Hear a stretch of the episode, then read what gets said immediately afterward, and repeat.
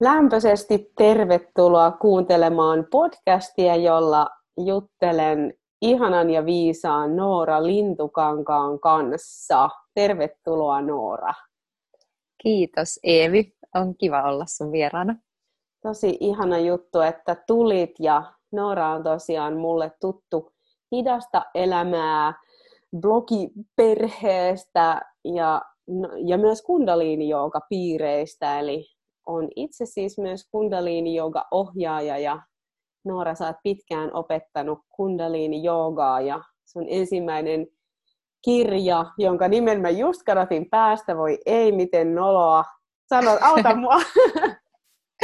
Viihdy omassa arjessasi. Viihdy omassa arjessasi, niin siinä sulla on paljon kundaliini-jooga-harjoituksia ja sitä näkemystä paljon mukana. Ja nyt sulta on myös alkuvuodesta ilmestynyt uusi kirja elämän kriiseistä, jonka nimen mä taas unohdin tässä keskellä. Oletko mua siinäkin? Mä oon kyllä tänään tehnyt kotiläksyni tosi huonosti.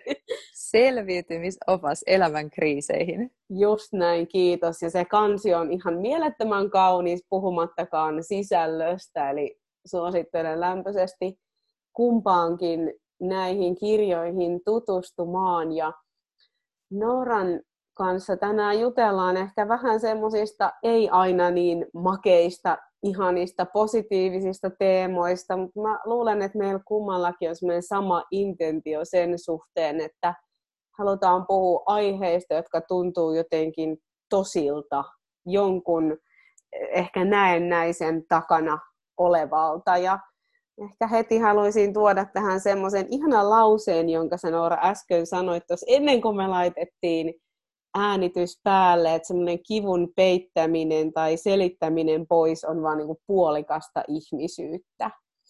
Ja jos me lähettäisiin tästä jotenkin liikkeelle, sä paljon avaat tässä sun uudessa kirjassa just alkuun sitä kärsimyksen merkitystä, ja nyt ehkä hyvä vielä selkeyttää, että me ei tarkoiteta mitään kärsimyksen ihannointia, mutta kärsimykselle on myös tarkoitus, ja se on myös hyvin inhimillistä, niin mitä sä haluaisit lähteä tästä teemasta meille jakamaan?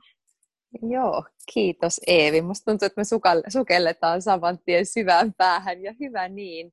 Ähm, kipu on tosiaan sellainen asia, joka on tuossa selviytymisoppaassa elämän kriiseihin aika paljon läsnä.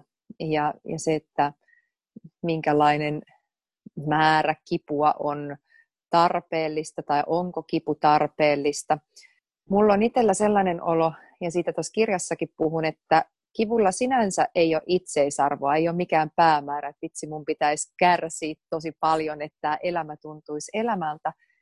Mutta jos ei suostu tuntemaan kipua, henkistä kipua tai välillä fyysistä kipua, niin silloin jää kokonainen elämä elämättä. Nimittäin kokonaiseen elämään, kokonaiseen ihmisyyteen kuuluu tosi laaja skaala tunteita esimerkiksi. Ja lainkaan kaikki tunteet ei ole mukavia.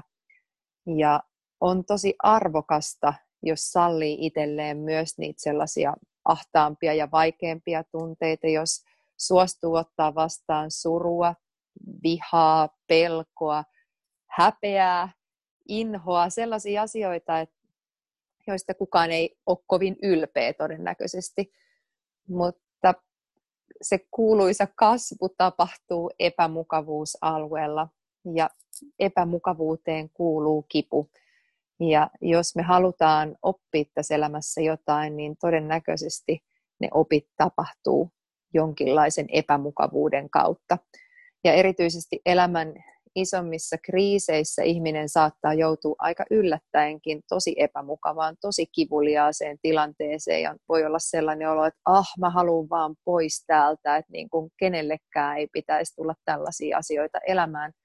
Mutta sitten se toinen puoli on se, että näinkin voi tapahtua, tämäkin kuuluu elämään ja mä tiedän, että tämä on helppo sanoa, tämä on vaikeampi muistaa tai ottaa vastaan elämän kivuliaina hetkinä, mutta elämä itsessään on ihan yhtä arvokasta ihan joka ikisenä hetkenä. Olipa ne sitten iloisia tai olipa ne neutraaleja tai olipa ne niin tosi kivuliaita hetkiä, niin se elämä on elämää, se virtaa samalla tavalla joka hetki. Ja jos elämää pystyy ottaa vastaan sillä tavalla, jos oikeasti pystyy olemaan kiitollinen siitä, että on elossa ja saa kokea kaiken tämän, niin se on tosi tosi iso juttu. Mä jatkan vielä sen verran, että mä en kiitollisuudella tarkoita sitä, että kaikki pitäisi värittää jotenkin vaaleanpunaisiksi, että ah, ihanaa, kun mulle tapahtuu tämä, vaan että voiko arvostaa sitä, että tämäkin kuuluu elämään ja mä olen elossa jostain syystä, tämä kuuluu mun polkuun, mä en välttämättä voi ymmärtää, miksi tälleen tapahtuu, mutta mä su- suostun kokemaan tämänkin. Jotenkin mun mielestä se on kiitollisuuden ytimessä, että mä suostun ottamaan tämänkin vastaan. Just kun sanoit tuon suostuminen, niin sama sana tuli täälläkin mieleen, että jotenkin suostun siihen, mikä tapahtuu. Ihan siitäkin syystä, että se vastustaminen itse asiassa tuo enemmän kipua. En tiedä, olet kokenut samoin kuin mä, mutta mun kokemus on se, että mitä enemmän mä suostun kipuun, niin tietyin tavoin sen vähempi mua sattuu, koska se vastustaminen ja yritys välttää itse asiassa sattuu enempi.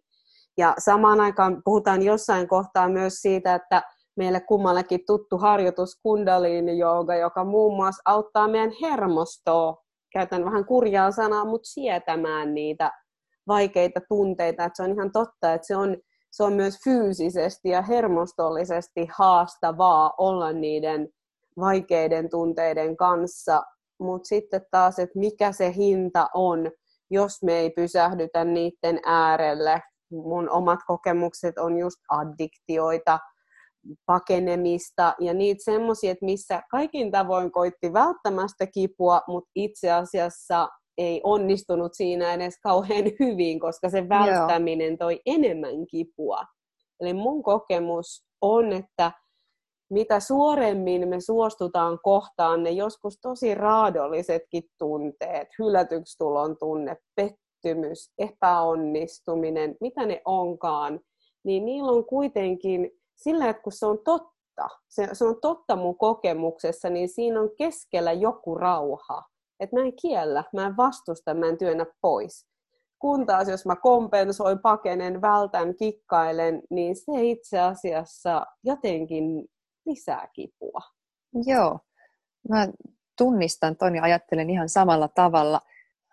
Mulle tulee mieleen tuossa kirjassa esimerkiksi puhun yksinäisyydestä ja siitä, miten, miten kammottavalta voi tuntua yksin jääminen, yksin oleminen. Mä tiedän, että sä oot kirjoittanut paljon ja puhunut läheisriippuvaisuudesta ja äm, nimenomaan siitä, että hakeutuu esimerkiksi just muiden ihmisten äärelle ja se on niin äärimmäisen tärkeää, että saa jostain äm, vuorovaikutusta ja kokee olevansa hyväksytty ja ei halua sitä yksinäisyyttä ottaa vastaan. Ähm, mutta se yksinäisyyden vastaanottaminen esimerkiksi niin voi tuntua siltä, että on ihan viimeinen ihminen maailmassa, niin kuin missään ei ole ketään, mutta on jätetty todella yksin. Ja se voi olla ihan sellainen niin kuin pimeä tyhjyys, joka voi olla todella kammottava. Ja mä oon itse muun muassa jotenkin tämmöisen kokemuksen läpi jossain vaiheessa mennyt mikä siis kokemus, joka on ihan merkittävästi muuttanut mun elämää just tämmöisen yksinäisyyden kokemuksen kohdalla, että mulla on ollut mahdollisuus ihan vain jäädä siihen hengittelemään sitä kauhua ja sitä erillisyyttä ja huomata, että vitsi, tästä voi pudota läpi ja jotenkin huomata olevansa jossain kaivon pohjalla ja kun siellä avaa silmänsä, niin ylhäällä aukeekin todella kaunis tähtitaivas. Tai että pimeä ei välttämättä ole pelkästään pimeää, vaan siellä on erilaisia sävyjä. Ja pimeä voi olla hyvin tiivis, mutta se voi olla myös hyvin turvallinen. Eli jotenkin semmoisten niin kuin pelottavimpien tunteiden läpimeneminen voi olla hyvin palkitsevaa. Ja se ei edes tarkoita välttämättä sitä, että jotain pelkoa tai vihaa tai häpeää pitäisi kohdata niin kuin kerta toisensa jälkeen ja aina vaan työstää ihan joku yksi sellainen kokemus, että antaa sen tapahtua ja niin kuin antautuu, sietää hetken aikaa, jotenkin päästää irti ja sanoo itselleen, että okei, anna tulla, niin kuin, nyt mä kokeilen, mitä tapahtuu, jos mä annan tämän tunteen olla ja vaan hengitän sen keskellä, niin voi olla hyvin palkitseva. Se voi oikeasti muuttaa elämää, se voi muuttaa sitä, miten vahvasti ihminen seisoo omilla jaloillaan.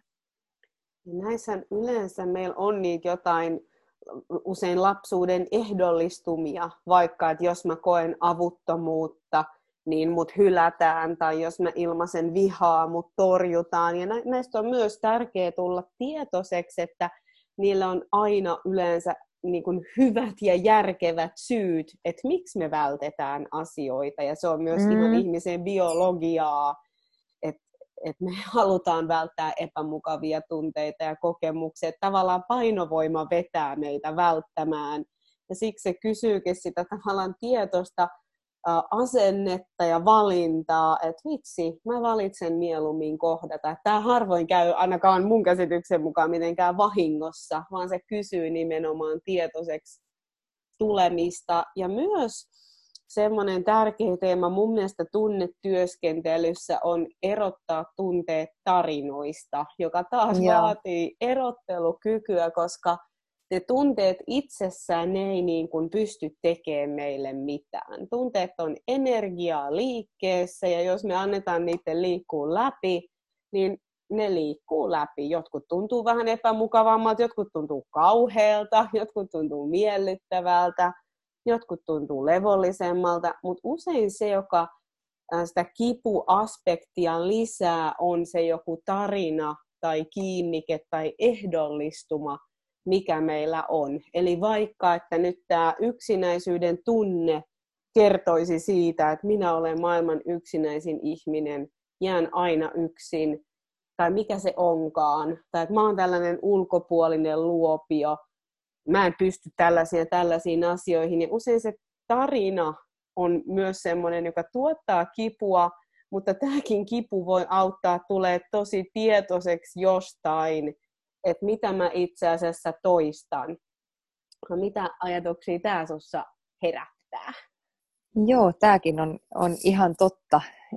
Mä ajattelen, että tietoisuus tai tietoisemmaksi kasvaminen, niin se edellyttää aktiivista valintaa. Se ei tapahdu ikään kuin vahingossa. Se on tavallaan vähän jopa luonnotonta siinä mielessä, että ähm, luomakunnassa muilla kuin ihmisillä ei ole samanlaista mahdollisuutta tietoisuuteen ja siihen valintaan, että hei, mä haluan kasvaa tietoisemmaksi, mä haluan ymmärtää paremmin, mä haluan voida paremmin sitä kautta, että mä en ole vaan näiden reaktioiden ja viettien ja vanhojen tapojen ja tarinoiden, niin kuin mainitsit, orja. Ja ähm, se on myös jatkuva harjoitus. Se ei ole jotain sellaista, mikä tapahtuisi niin kuin kertaheitolla, mutta se on myös jotain sellaista, että ilman sitä valintaa ja ilman sitä tietoisuuden kasvattamista me ei mun mielestä voida olla kovin onnellisia. Ja onnellisuus taas on jotain sellaista, mikä on ehkä yksi aikamme suurimmista harhoista. Se on itse asiassa iso illuusio, että onnellisuuden pitäisi olla jotain vaaleanpunasta pilvilinnaa ja silloin kaikki on aina ilosta ja helppoa ja mukavaa.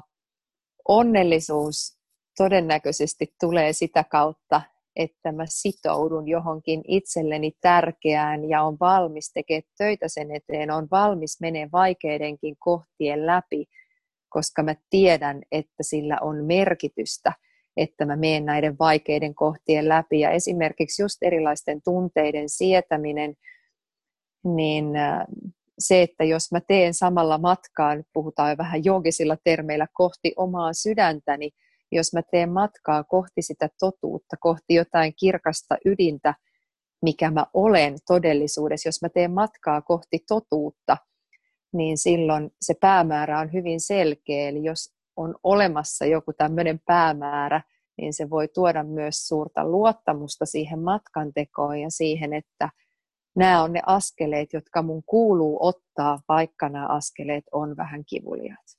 Joo, ja kiitos, että tuot tämän sydämen kuuntelun teeman ja haluaisin ehkä vähän tuoda tähän sitä sielu teemaa myös, eli just joogafilosofiassa ja toki monissa muissakin henkisissä opeissa on se ajatus, että me ei olla täällä vaan niin sanotusti maksamassa laskuja ja kuolemassa. Me, on totta, että me ollaan ihmisiä. Mulle resonoi, kun sanotaan, että me ollaan henkisiä olentoja harjoittelemassa ihmisyyttä.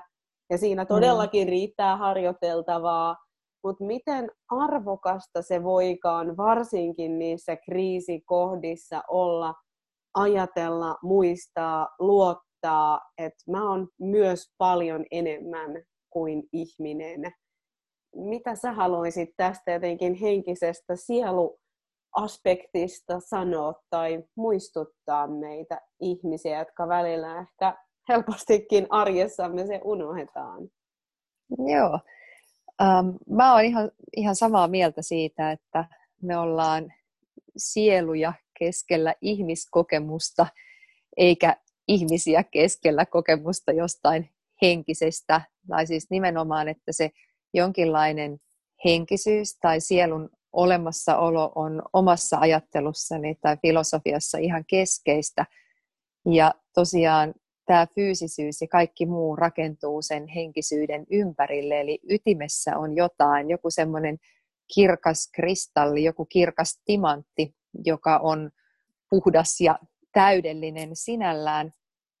Ja ajattelen, että sitä kohti me ollaan jollain tavalla kaivautumassa ymmärrystä siitä, että jopa vaikeista hetkistä, vaikeista ajoista voi olla kiitollinen, koska tämä on sielun matka. Sielu on täällä oppimassa erilaisia asioita ja niin kuin jo aikaisemmin todettiin, niin oppimista ei tapahdu, jos aina on vaan kivaa ja helppoa, vaan oppimisen kannalta on tärkeää, että on myös jonkinlaisia pähkinöitä purtavaksi, jonkinlaisia esteitä, jotka voi ratkaista ja ylittää jollain tavalla. Eli sielun matkan kannalta että jos ajattelee sellaista perspektiiviä, että tässä on kysymys sielun matkasta, niin se voi tuoda aika paljon armoa elämään, että sielu jostain syystä kaipaa just näitä oppiläksyjä, joiden läpi mä oon menossa.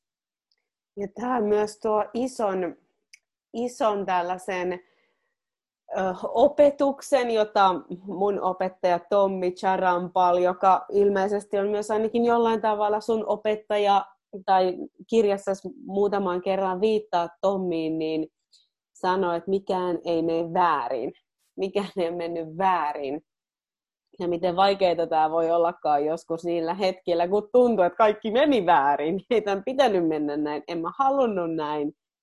Ja voiko silti pysähtyä siihen, että mikään ei mennyt väärin. Se ei ehkä ollut kivaa, se ei ehkä ollut sitä, mitä mä toivoin. Mutta nyt näin kävi ja sitten näin kuulu käydä. Samaan aikaan mun mielestä tuntuu aina tosi tärkeältä, että tämä, että mikään ei mene väärin, ei oikeuta mitään paskaa kohtelua tai mitään muutakaan. Mutta samalla se, että mitä jos mikään ei ikinä mene väärin. Niin ja mitä jos me ei olla olosuhteiden uhreja? Että jos, jos ihminen on oikeasti jotenkin vastuussa itsestään, kantaa itsestä vastuun, niin silloin asiat ei mun mielestä mene väärin. Olosuhteet muuttuu totta kai ja niin kun eteen tulee sellaisia asioita, jotka ei ole mun kontrollissa tai joihin mä en pysty vaikuttamaan. Mutta voinko mä silti kantaa vastuun itsestäni? Mun mielestä se on, on kiinnostavaa. Um, koska häviävän pieni osa siitä, mitä me päivän aikana tehdään tai mitä meille tapahtuu, niin oikeastaan on kontrollissa. Ja meillä on aika iso illuusio siitä, että me kontrolloidaan paljon isompaa osaa elämästä. Tuossa kirjassakin siteeraan Shivcharan Singhia, opettajani, joka sanoo, että you can only control your illusions and your illusions control you – Sä voit kontrolloida vain sun illuusioita ja todellisuudessa sun illuusiot kontrolloi sua. Eli mitä kauempana me ollaan jotenkin siitä totuudesta, joka löytyy omasta sydämestä, mitä kauempana me ollaan tämän opin mukaan yhteydestä omaan sieluun, niin sitä enemmän me eletään keskellä jotain illuusiota, mikä saattaa romahtaa koska tahansa tai mikä jotenkin nimenomaan kontrolloi mua ja ohjaa mua mahdollisesti ihan eri suuntaan kuin mikä oikeasti on totta. Näistä harhoista ja illuusioista tuli nyt mieleen, sä myös sun kirjassa puhut tästä fate versus destiny, eli vähän niin kuin kohtalo ja sallimus erosta, niin yksihän ehkä semmoinen harha voisi olla, että äm, elämä on jotenkin vaan täysin kohtalonomaisesti käsikirjoitettu, niin miten sä avaisit tätä sallimuksen ja kohtalon eroa ja vähän taas toinen sanasto karma ja dharma sieltä jooga-maailmasta, niin miten sä niitä avaisit meille? Nämä on mielenkiintoisia termejä ja tämä on suomeksi itse asiassa vähän haastavaa just sen takia, että meillä on sana kohtalo sekä tälle englannin sanalle fate että englannin sanalle destiny. Ja tosiaan jo äsken mainitsemasi Tommi Charampal ja Emilia Jakatrem, niin, niin he on omassa opetuksessa just tuolla kehtokoulussa käyttäneet ähm, niin kuin destiny-sanasta tätä ähm, kohtalo Sallimus. Men, sallimus aivan menee. Destiny, sallimus. Destiny, kyllä, just näin. Destiny-sanasta äh, suomen vastinetta sallimus ja sitten taas faith on, on kohtalo. Ja kohtalo on ikään kuin meidän karminen polku. Karma on sanana varmaan aika monelle tuttu. Ähm, se tarkoittaa itse asiassa yksinkertaisimmillaan syyn ja seurauksen lakia. Sitä sanotaan myös ystävällisyyden laiksi, koska on hyvin ystävällistä, että teoilla on seuraus. Se tekee edes joistain asioista vähän ennakoitavia. Se, että jos mä pydä, pysäytän, kun anteeksi, pudotan äh, kynän äh, metrin korkeudesta, niin mä voin luottaa siihen, että tällä teolla on se seuraus, että se kynä putoaa maahan, eikä se lähde viuhtomaan jonnekin taivaisiin tai muuta. Eli, eli teoilla on seurauksia. Ja joogisen käsityksen mukaan ihminen syntyy, sielu syntyy maailmaan useita kertoja, miljoonia kertoja, ja jokaisella ihmiselläkin on tämän mukaan menneiden elämien painolastia, vaikkei uskoisi tällaiseen jälleen syntymään, niin silti meihin on kasautunut paljon sellaista ihan jo syntymää edeltävältä ajalta, vaikka raskausajalta ja näin, että joka vaikuttaa siihen, mitä tässä elämässä tapahtuu. Eli meillä on jonkinlaisia opittuja toimintamalleja, meillä on jonkinlaisia semmoisia reaktiivisia asioita sisään rakennettuna, että me reagoidaan asioihin tietyllä tavalla ja me ei itsekään todellakaan välttämättä ymmärretä, miksi me toimitaan. Ja tämä on se karminen polku, tämä on se kohtalo, joka ohjaa meitä ja se on se, kun sanotaan, vaikka mä käytän itse paljon sitä, että samat kaavat toistuu. Eli sä uudestaan ja uudestaan ja uudestaan huomaat toimivas jollain samalla tavalla. Ja vaikka se, se oma karma voi olla myös hyvin kauniiseen pakettiin naamioitunutta, vaikka Joo. läheisriippuvuudessa, että mä vaan autan, mä, mä niin kauniisti autan, kun taas se, että okei, että mikä siellä on, että mä haen vaikka tällä toiselta merkityksellisyyden kokemus tai mikä se onkaan. Et joskus siihen karmasanaan ehkä liittyy sellainen vivahde, että se on joku rangaistus, ja se on mun mielestä hyvä poistaa siitä, niin kuin sä kauniisti sanot, että se on seuraus. Se on vain seuraus. Se on just näin. Karma ei ole mikään huono asia. Karma ei ole mikään sellainen juttu, että me, meidän pitäisi jotenkin unohtaa se tai tai että olisi olemassa joku bad karma, huono karma, vaan karma on ihan yksinkertaisesti syy ja seuraus.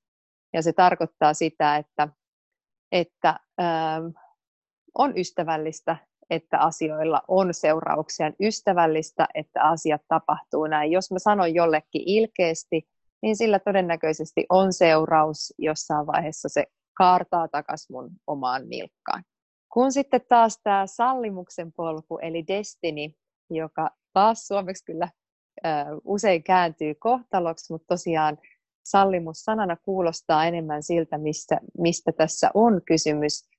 Darman polku on itse asiassa sellainen polku, missä ei ole karmaa, missä me ei enää kerätä niitä seurauksia teoillamme, vaan ikään kuin kaikki virtaa lävitse. Me ollaan niin linjassa oman tehtävämme kanssa ja niin kuin kaiken kaikkeuden kanssa itse asiassa, että elämä jotenkin virtaa puhtaasti meidän läpi ilman, että me kasataan jatkuvasti lisää sellaisia seurauksia, jotka meidän pitää kohdata joskus myöhemmin.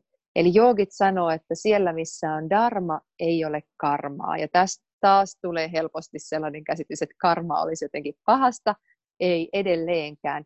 Itse asiassa tätä sallimuksen polkua ei voi löytää, jos ei kulje tätä karman kohtalon polkua. Eli näiden kahden polun on tavallaan ristettävä, risteydyttävä jossain, jotta ihminen voi tehdä sen valinnan, että hei hetkinen, nyt mä en enää halua jatkaa tätä niin kuin syy ja seuraus, tätä samaa luuppaamista, vaan mä ihan oikeasti haluan ottaa askeleen siihen suuntaan, minkä mä tiedän todeksi, minkä mä tunnen mun sydämessä todeksi.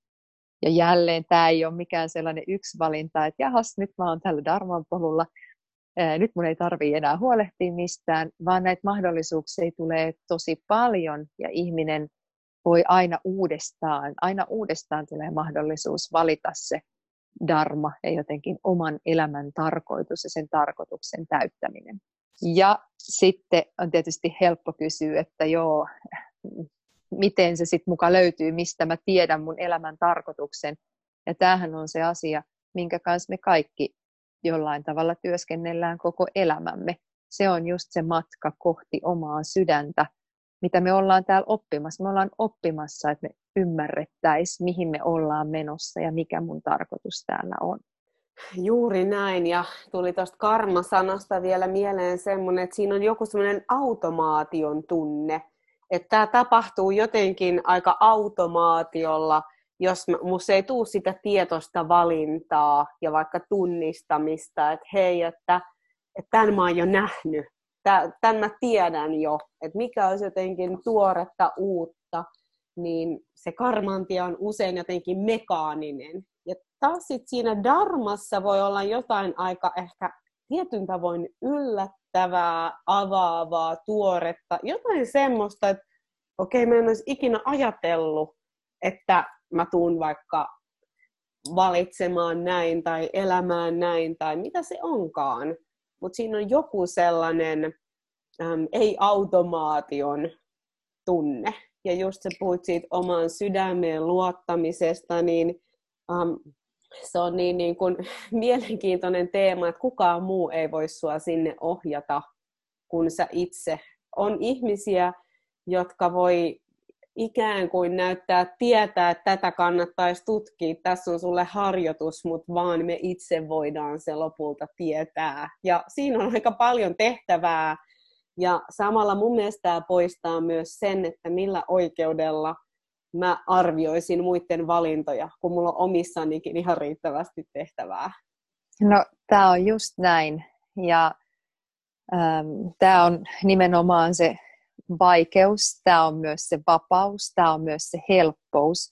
Niin kauan kun ihminen ei ole löytänyt ikään kuin sitä omaa darman polkua, niin voi olla hyödyllistä seurata jotain esimerkkidarmaa. On olemassa tällaisia erilaisia vaihtoehtoja, vaikka kundalin joogan polku tai jonkun muun joogalajin polku, joku muu henkinen harjoitus, jotkut uskonnot tai, tai joku tämmöinen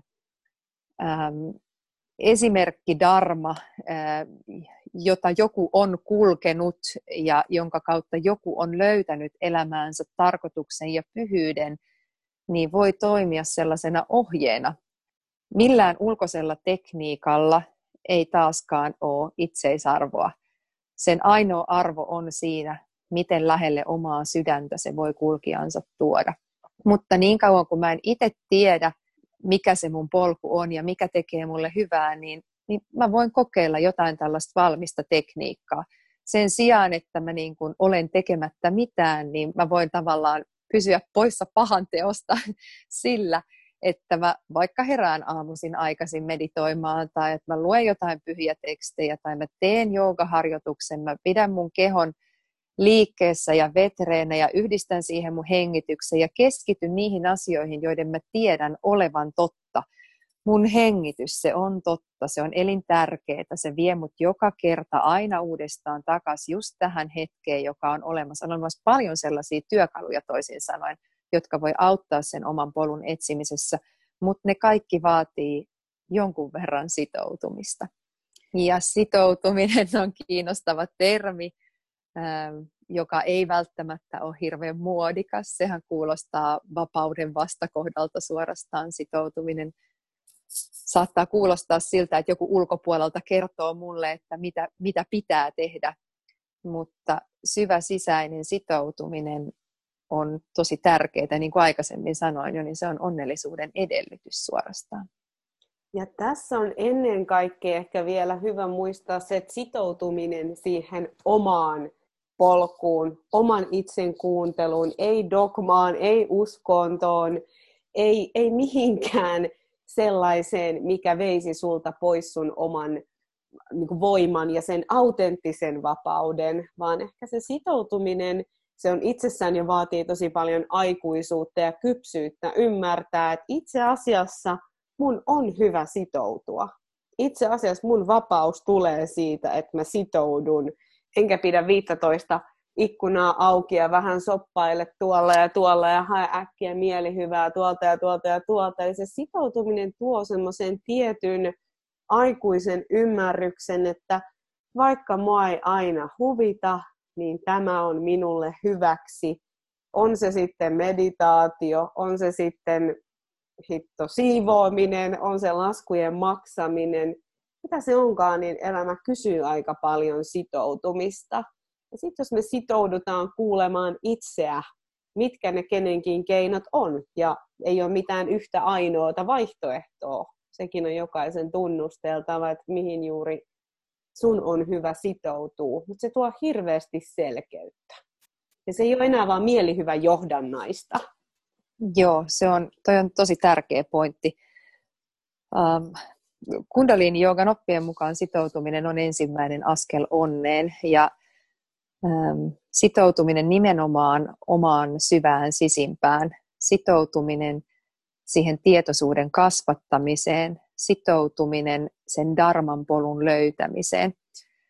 Ja äm, kaikki muut askeleet tulee itsestään sen jälkeen. Eli se omaan sydämeen sitoutuminen on ensimmäinen ja ainut askel, mikä ihmisen oikeastaan tarvii ottaa ollakseen onnellinen.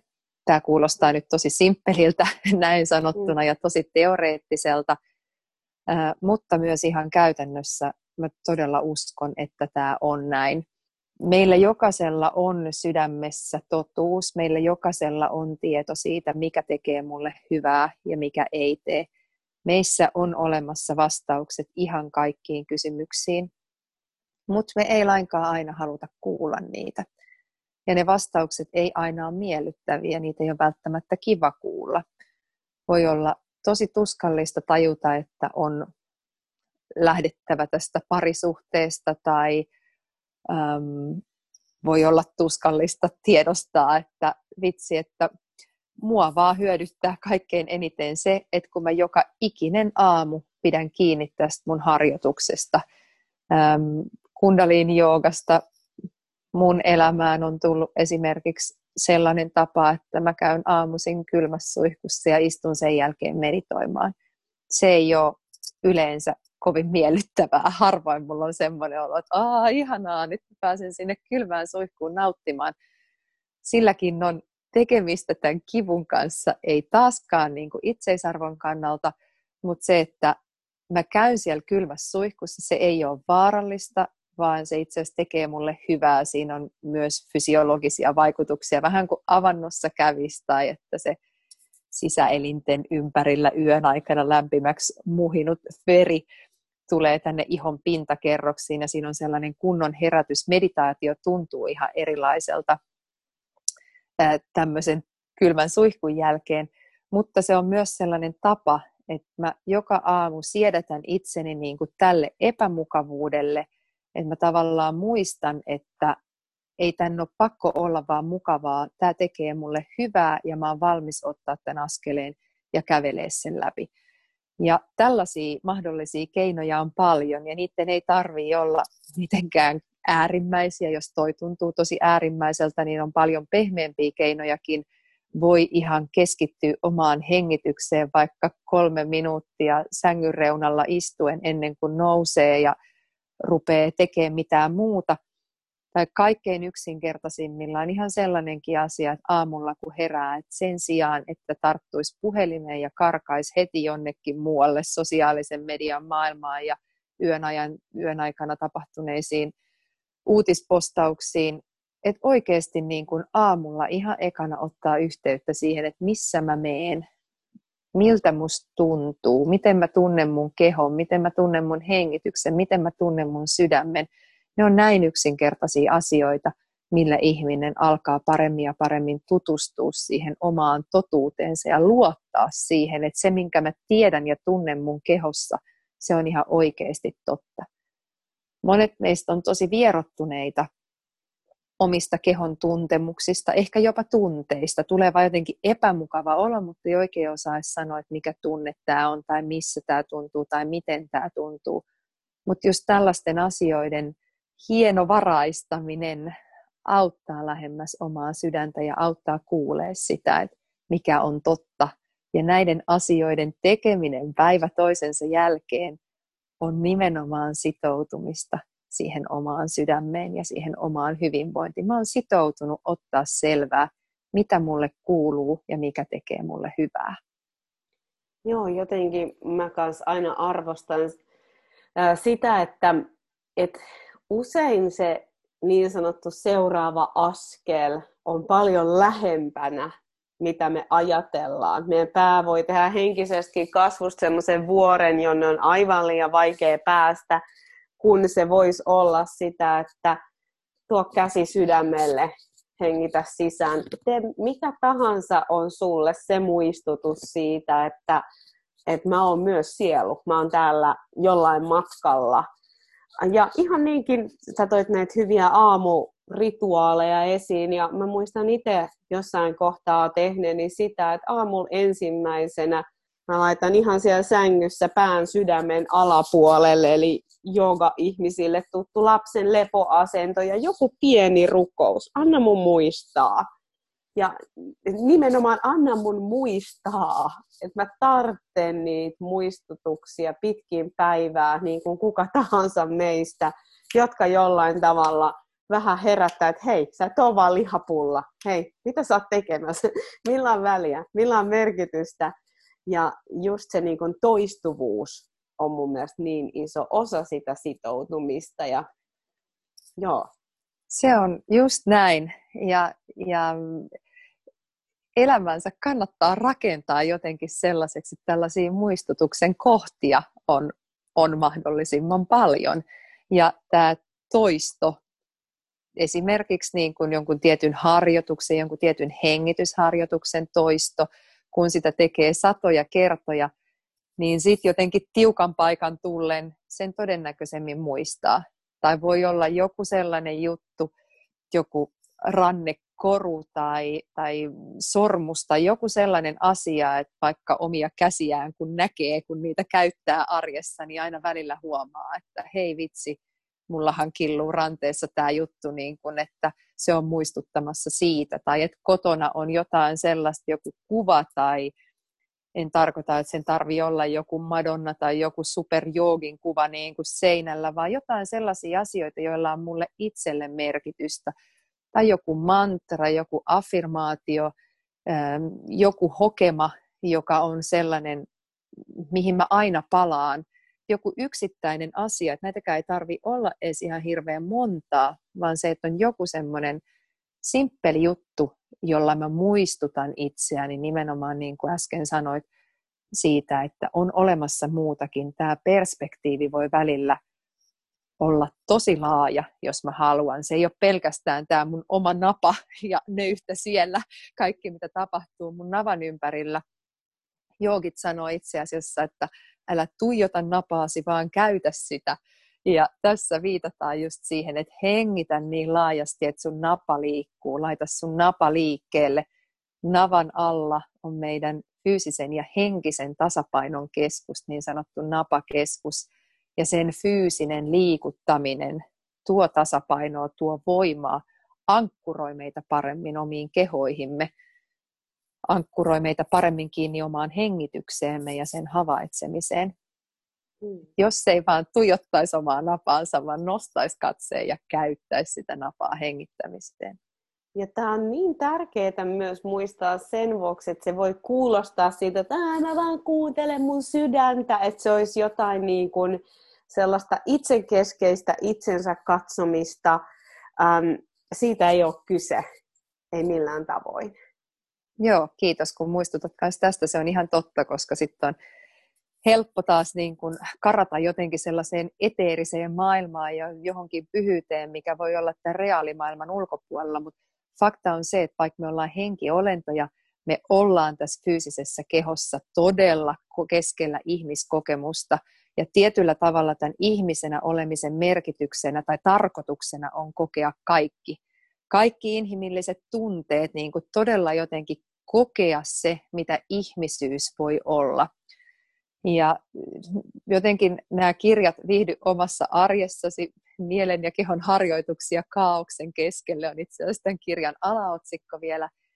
Ähm, se on täynnä sellaisia pieniä harjoituksia, joilla nimenomaan voi muistaa, että se ei ole pelkästään niin kuin tätä pientä ongelmaa, mitä mä tässä pureskelen, vaan tässä on muutakin. Ja selviytymisopas elämän kriiseihin niin kuin jälleen jotenkin sellainen perspektiivin muutos ja, ja niin kuin uskallus sukeltaa tähän ihmisyyteen ja sen tutkimiseen, että mitä tässä niin kuin, mitä kaikkea tähän ihmisyyteen kuuluu, mikä kaikki on mahdollista, ja kaikki tämä tapahtuu siinä tavallisessa arjessa. Eli ei niin, että en ajattele itse niin, että pitäisi olla jotenkin hirveästi aikaa vetäytyä ja reflektoida ja analysoida ja pohtia sitä, että mikä mä oon ja mikä tämä tunne on, vaan jotenkin, että se on mukana siinä arjessa, se ei estäisi mua toimimasta, vaan nimenomaan se toisi niin kuin lisää siihen, että miten mä toimin. Ja ihanaa on se, että näitä asioita me saadaan harjoitella ihan jatkuvasti – joogamatolla me voidaan tulla ihan ikään kuin laboratorio-olosuhteissa testaamaan, että mitä tapahtuu, kun mä hengitän näin, minkälaisia tunteita ja ajatuksia liikkuu, kun mä liikutan mun kehoa näin, kun mä laitan itseni johonkin vähän epämukavaan asentoon tai teen jotain, mikä tuntuukin aika raskaalta, niin kun monet ulkoiset ärsykkeet on, on joogasalilla poistettu, niin silloin mulla on erityisen hyvä hetki tutkia sitä, että mitä kaikkea mussa herää mutta me ei harjoitella sitä joogamattoa varten, vaan me harjoitellaan ihan oikeaa elämää varten. Ja senpä takia niin kun nämä opit testataan jatkuvasti käytännössä ja niitä pääsee testaamaan ihan joka päivä. Meillä on mahdollisuus kasvattaa tietoisuutta ja tutkia tietoisuutta, oppia itsestämme nimenomaan arjessa, missä ne olosuhteet ei ole kontrolloidut, vaan kun me törmätään erilaisiin tapahtumiin, tilanteisiin ja ihmisiin ja siihen, mitä nämä tapahtumat, tilanteet ja ihmiset meissä herättää. Henkisyyden tarkoitus ei ole niin kuin kasvattaa meitä ihmisyyden yläpuolelle tai luoda jotain kuplaa, jossa me ollaan aina ihanissa eteerisissä fiiliksissä, vaan nimenomaan, että miten se tulee tähän ihan tavalliseen, miten se pyhä ja miten se tavallinen kohtaa. Ja henkisyys on myös täynnä niitä paradokseja, että miten myös samaan aikaan sä voit kokea vaikka hyvin syvää surua ja rauhaa, tai jopa miten pelon keskeltä voi löytää jonkun tyhjän kohdan, jossa on luottamus. Näin niin poistuu sulkevia asioita, vaan ne voi olla samaan aikaan. Ja sitä on meidän mielen mahdotonta ymmärtää. Joo, kyllä. Ja nimenomaan se, että, että se pyhyys löytyy sieltä arjesta. Ei ole olemassa mitään, tai pyhyys saattaa löytyä sieltä kivusta ja epämukavuudesta. Ja, ja on todella tärkeää niin kuin uskaltaa ottaa haltuun ikään kuin koko tämä ihmisyyden paletti, koko tämä ihmiskeho, kaikki se, että mihin me pystytäänkään sitä kautta, että meillä on ollut tämmöinen järjetön onni ja etuoikeus syntyy ihmisiksi, syntyy tällaisiin ihmiskehoihin, joilla me pystytään kokemaan ja elämään tätä ihmisyyttä ja inhimillisyyttä. Mikä on Noora sun mielestä kriisien mahdollisuus ja tarkoitus meille ihmisinä? Tämä on iso kysymys ja äh, mä sanon ensin, että kriisistä tulee helposti mieleen jotain elämää suurempaa, joku tosi iso ja järisyttävä tapahtuma, mutta kriisi ei myöskään ole, se ei ole mikään sellainen asia, minkä joku ulkopuolelta voisi määrittää, että ah, toi on nyt sulle kriisi, vaan se on hyvin henkilökohtaisella skaalalla kanssa. Jollekin voi tapahtua ihan järisyttävän suuria, hurjia asioita kerta toisensa jälkeen, ja se ihminen ei silti ajattele, että onpa mun elämä isossa kriisissä, vaan jotenkin nämä kaikki asiat tapahtuu ja tuntuu luonnollisilta, vaikkakin vaikealta. Jollekin sitten taas joku pieni yksittäinen asia voi olla tosi iso kriisi. Ja kriisejä voi olla myös positiiviset isot asiat elämässä, mitä ei välttämättä ajattelisi heti. Sen ei tarvi olla mikään läheisen ihmisen kuolema tai sairastuminen, vaan yhtä lailla naimisiin meno tai lapsen syntymä tai työpaikan tai opiskelupaikan saaminen voikin tuoda elämään niin paljon stressiä, että se purkautuu kriisin kokemuksena tai siinä, että vitsi, tämä on nyt iso juttu. Jokainen tällainen iso juttu on opettamassa meille jotakin. Ja tämä on sellainen iso, ehkä perspektiivin muutos, että jos voi ikään kuin nojata taaksepäin, nojata omaan selkärankaansa ja huomata, että mä oon tässä. Mä hengitän edelleen, mun sydän lyö edelleen. Mun on jostain syystä tarpeellista kokea tässä inhimillisyydessä, tässä ihmisyydessä myös tämä, niin se on tosi iso opetus. Kriisien tarkoitus on tuoda meidät ulos näistä vaikeista tilanteista jollain tavalla puhdistuneina, jollain tavalla uudistuneina, jollain tavalla ehjempinä kuin ennen. Jokainen kriisi, suuri tai pieni, muuttaa jotain, säätää jotain, ja se on mahdollisuus antautua, se on mahdollisuus ikään kuin nöyrtyä elämän edessä ja sanoa, että mä en ymmärrä miksi, mä tuun ehkä ymmärtää joskus myöhemmin, en välttämättä, todennäköisesti ymmärrys tulee joskus myöhemmin. Mutta nyt mun ei auta, kun elää tämän läpi ja kokea, mitä tapahtuu, jos mä hengitän, jos mä otan askeleen, vaikka kuin pelottaisi. Mä en kuollut tähänkään. Seuraava askel, mä hengitän. Mä en kuollut tähänkään. Kriisi sinällään, niin kuin kipukaan, ei sisällä itseisarvoa, ei ole arvokasta, että elämässä on paljon kriisejä, mutta arvokasta on se, että voi oppia niistä asioista, voi oppia elämän vaikeidenkin, tosi vaikeidenkin hetkien läpi, kulkea pystypäin niin, että kantaa vastuun itsestään ja tietää, että tästä mä meen, vaikka tämä on kivuliasta. Valtavan kauniisti Noora kuvattu ja just se nöyryys kuuluu siinä, että mun ei tarvitse pitää siitä, mutta mä voin suostua siihen. Joskus se ehkä aukeaa mulle, joskus se ehkä näyttäytyy mulle kutsuna, jota mä en olisi itse ikinä sillä tietoisuudella valinnut.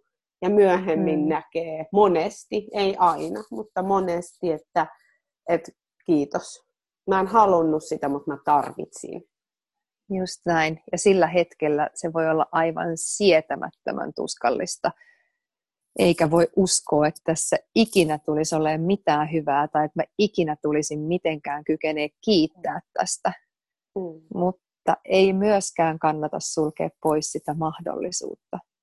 Sekin on mahdollista. Että joskus mä vielä kiitän siitä, että mä uskalsin mennä siitä läpi ja löytää uskalsin löytää sen, mitä siellä toisella puolella on. Kiitos Noora ihan valtavasti sun ajasta. Mä haluan vielä lopuksi kysyä sulta vähän tietoja, että mistä sut löytää, mutta oliko sulle joku pätkä sun kirjasta, jonka oisit tähän loppuun vielä halunnut meille lukea? No mä luen mielellään, mä selailin kirjaa tässä itse asiassa ennen kuin me ryhdyttiin juttelemaan. Jostain syystä mulle avautui tämmöinen kohta tästä kirjasta, jonka otsikko on Kaipauksen kauneus. Me ei ole kaipauksesta puhuttu tässä näin. Ehkä sekin on hyvä tuoda tähän näin, koska jollain tavalla kaipaus on tietynlainen moottori. Me kaikki kaivataan jotain ja kaipaus liittyy usein myös kriiseihin ja kipuun. Usein me kaivataan pois sellaisista tilanteista ja tietyllä tavalla tämä moottori, kaipaus pois siitä tilanteesta laittaa meidät myös kulkee johonkin suuntaan ja se on ihan hyvä, ettei me jäädä sinne makaamaan ja vellomaan vaan siihen ikävyyteen. Silläkään ei taaskaan ole itseisarvoa, vaan sen kaipauksen saattelemina me osataan tulla sieltä ulos. Mä luen tämän pienen pätkän tästä näin. Jokaisella on tässä elämässä oma uniikki polkunsa, jonka tienviitat löytyvät omasta sydämestä. Meihin on sisäänrakennettu valtava kaipaus. Harva viihtyy kaipauksen kanssa, sillä siihen liittyy aina surua. Eikä surua välttämättä ole helppo ottaa vastaan. Kaipauksen huomiotta jättäminen aiheuttaa kuitenkin ongelmia. Se saa meidät etsimään täyttymystä ulkopuolelta, materiaalisesta maailmasta, muista ihmisistä ja addiktioista. Kaipaus on hyvin arvokas voima. voima. Se on etsimisen ja uteliaisuuden, seikkailun ja elämän lähtökohta. Ilman kaipausta emme koskaan etsisi ja kohtaisi. Kaipaus on eteenpäin vievä voima, joka auttaa tunnistamaan itselle tärkeän suunnan. Surun sisältämä kaipaus on henkistä pääomaa. Lääkkeet eivät voi parantaa kaipausta, vaan ainoastaan oman polun löytäminen ja oman todellisen viisauden ja kirkkauden ymmärtäminen tuovat siihen helpotusta. Vaikka olisit kuinka lähellä rakastamaasi ihmistä, saatat silti kaivata. Vaikka olisit juuri saanut kauan unelmoimasi työn, talon tai lapsen, sinussa on kaipausta. Elämän ainoa päämäärä on se, mikä tai kuka sinusta tulee. Kaikki muu on välivaihetta, eikä sillä ole merkitystä ilman oman itsesi löytämistä. Ja silti kaikki tässä elämässä on luojan luomaa, saman syvän hengen ilmentymää. Jokainen välivaihe on tarpeellinen, vaikkei sitä juuri sillä hetkellä ymmärtäisi. Onko vaikeankin kriisin keskellä mahdollista muistaa kaiken merkityksellisyyttä? Onko sinun mahdollista todistaa, että tällaistakin elämä on? Ylistää elämää itsessään sen sijaan, että kiinnittyisit siihen, kuinka elämä juuri sinua juuri nyt kohtelee. Ajoittainen merkityksettömyyden kokeminen auttaa siinä, että me kiinnity liikaa materiaan. Näin sanoo oma opettajani. Kun tutustun itseeni, kaikki liikkuu ja virtaa. Kaikki muu paitsi minä itse. Minä pysyn paikallani. The point in life is to become a point on merkityksellinen lause, joka kääntyy suomeksi vajavaisesti. Elämän pointti on päätyä yhdeksi pisteeksi, olla siinä, missä on. Kiitos Noora. Suosittelen tosi lämmöllä Nooran kirjoja ja kiitos Noora niin paljon vielä sun ajasta. Onko sulla vielä jotain, mitä haluaisit tähän loppuun sanoa ja kerro vielä, että mistä sut löytää? On ollut ihana keskustella näistä elämän tärkeimmistä asioista sun kanssa, Eevi mä voisin jatkaa näistä loppupäivän ja loppuviikon ja, koko seuraavan kuukaudenkin. Nämä on sellaisia asioita, että, jotka saattaa avata jotain saman tien tai saattaa olla jotain yksittäisiä sanoja tai lauseita, jotka voi tavallaan pienen siemenen tavan tavoin kätkeytyä jonnekin tuonne sydämen sopukoihin ja aueta joskus myöhemmin, jos on auetakseen. Jos kiinnostaa tosiaan lisää näistä teemoista minun kauttani kuulla, niin nämä kirjat, jotka on mainittu jo moneen kertaan, niin on sellaisia, tämä selviytymisen opas elämän kriiseihin on, löytyy myös äänikirjana. Pääsin itse asiassa itse lukemaan sen. Se löytyy noista isoimmista äänikirjapalveluista. Ja pidän tunteja ja kursseja sekä netin välityksellä että livenä. Ähm, kundaliini.fi on sellainen nettiosoite, josta löytyy tietoa. Kiitos!